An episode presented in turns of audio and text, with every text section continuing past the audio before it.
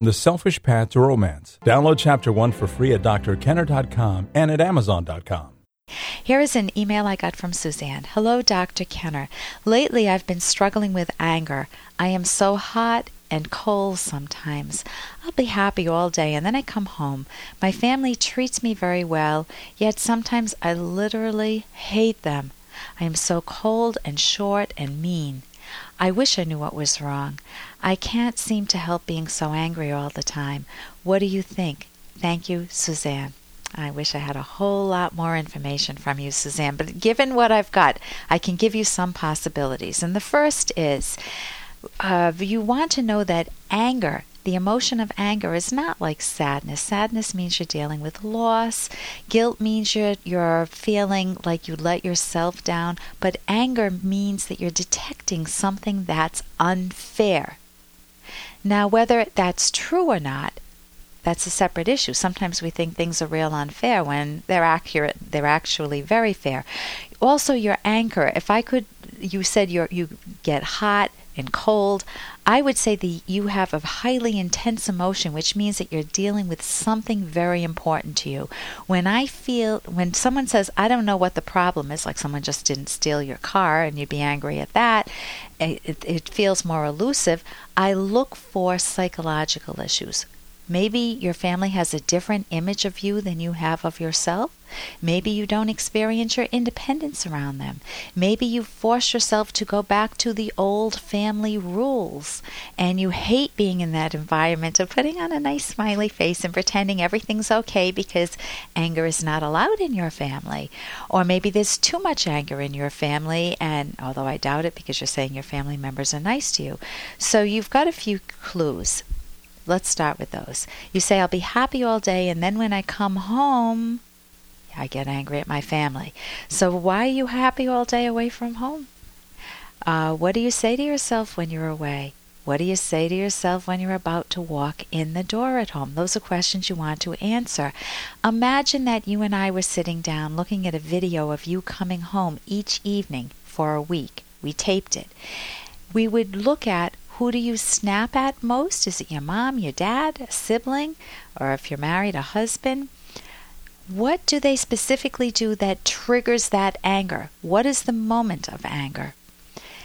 Are they too meddlesome? Maybe mom will say, Well, tell me all about your day, and you feel like you have no private mental space of your own. Or maybe they're too weighty. Mom may say, Oh, let me tell you what happened to me today, and you feel like your mom's therapist, and you don't want to play that role anymore. Or it may be that you just hate to see the way your parents interact. They're real phony and real distant. Or, as I said earlier, they may treat you in a way that you don't see yourself. They may see you as meek or as a slob, eh, or they may be phony and you just don't feel they're leveling with you. So, Hey, I got to interrupt this because we've got to pay some bills. 30 seconds, that's it. A very quick ad, and then Ellen will be back. Romance. Ugh, I wish guys knew more about what we want from a relationship. Boy, I wish I knew more about what I want. Where's that ad I saw? Ah, here it is The Selfish Path to Romance, a serious romance guidebook. Download chapter one for free at selfishromance.com and buy it at amazon.com. Hmm, The Selfish Path to Romance. That is interesting. Or, as I said earlier, they may treat you in a way that you don't see yourself. They may see you as meek or as a slob, and, or they may be phony and you just don't feel they're leveling with you.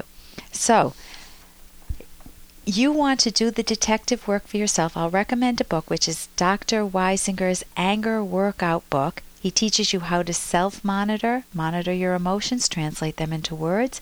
He helps you figure out how to detect whether your anger is val- valid or not. Sometimes people are really angry at themselves and they project outward at their family. That could be the case with you too. It could be that you've let yourself down, and when you come home and you see your siblings doing so well in school or so well in their lives, and your family doing so well, and you're kind of the black sheep of the family, you get real angry at them, but it's more your own self hatred that you're projecting out at them, and you don't feel it when you're away from home, it's only when you come back into home. One last point it could be that your family members are really nice but it's a suffocating nice. in a play by Ayn Rand, Think Twice. It's in the collection of short stories, the early Ayn Rand. One of the characters says about some alleged nice guy, in quotes, he, the nice, the alleged nice guy, he wants a cripple. He wanted a cripple because a cripple has to depend on him. If you spend your time helping people, you've got to have people to help. If everyone were independent, what would happen to the people who've got to help everybody? Now that's interesting. What would happen to all of those do-gooders if the, if people were more resilient and had more independence and were able to think for themselves? Think about what would happen to all the politicians if we had if everyone were learning to depend on themselves and become more self-responsible. Then we don't need all the welfare programs and all the do-gooder programs and all the feed the feed the people programs. They learn how to feed themselves. Well, what happens to all those people? Some people want a cripple. Sad as it is to un- grasp that point, some people want an emotional cripple, not a psych, not a, necessarily a physical one, but an emotional one, because then they feel their power, their control, and you need them. You need them in the worst sort of way, a dependency. So I hope it's not that. Again, uh, Dr. Weisinger's Anger Workout book is a good book to look to. He'll tell you again how to how to figure out whether your anger is valid or not and how to change it, how to put yourself on pause, think of alternative ways of thinking about the situation, visualizing consequences, and evaluating your results. And uh, this is an email. Let's see. Here's a real quick one on anger, also. This is from a father of quadruplets. For any of you who've had kids, I've had two of them. Can you imagine having four kids? He says, At once? quadruplets, that's what that means. So I just hope he has a very loving extended family and some help. Uh, he says, I am always angry. I yell at my kids too much and they are starting to fear me. Good for you for writing. I in traffic I fly off the handle and act out. Okay, the road rage. This isn't me. I'm usually a nice guy, but the anger issue appears to be getting out of hand. I would seek therapy ASAP. ASAP. The worst thing you want is for your kids to fear you or to be on the front page because of a road rage incident. You want a much better view of yourself.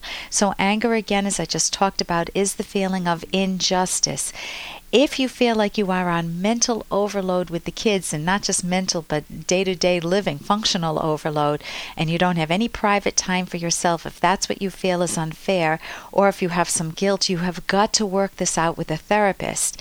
Um, think of when you were last nice. Was it a genuine nice? And try to figure out what were the elements of being nice assuming it's a genuine nice, that you're missing right now.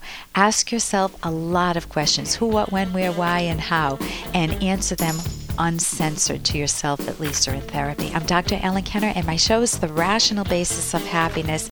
And here's a little more from Dr. Kenner. Pay me a compliment, Melvin. I need one. Quick. You have no idea how much what you just said hurt my feelings. A compliment is something nice about somebody else. This is a request from June. now or never. Okay. And mean it. Can we order first? And that's Jack Nicholson from As Good as It Gets. And notice you can't force a mind. You can't say, I want an apology or I want a compliment right now. I mean, what's he going to say to her? He's, what can he say? You know, you look lovely now. It's too trite. She's going to say, it's not good enough. You know, it's too non-specific. And so he'll say, Well, you're an easy person to get along with. That's not good enough, and it's certainly not going to feel true at that moment. Or, I love the tone of your voice. Well, that would be sarcasm. Or, you look cute when you're angry. Now, I don't know if she would crack up at that one, but I doubt it. So you can't force a person to give you a compliment. For more Dr. Kenner podcast, go to drkenner.com and please listen to this ad. Here's an excerpt from The Selfish Path to Romance by Dr. Ellen Kenner. The ability to compromise is essential when you become parents. The significant responsibility of caring for children throughout their growing years requires that partners have excellent communication skills, including methods of fairly dividing up child rearing responsibilities. Otherwise, misunderstandings grow, small slights ignite large fires, and the soulmate relationship perishes. Wall Street Journal writer Sue Shellenbarger reported on this phenomena in a 2004 article titled, And Baby Makes Stress Why Kids Are a Growing Obstacle to Marital Bliss. Three reasons cited included debt, overspending on the baby, confusion over roles, who should be the stay at home parent and who is the breadwinner, and the inability of partners to talk without fighting. You can download Chapter 1 for free at drkenner.com and you can buy the book at amazon.com.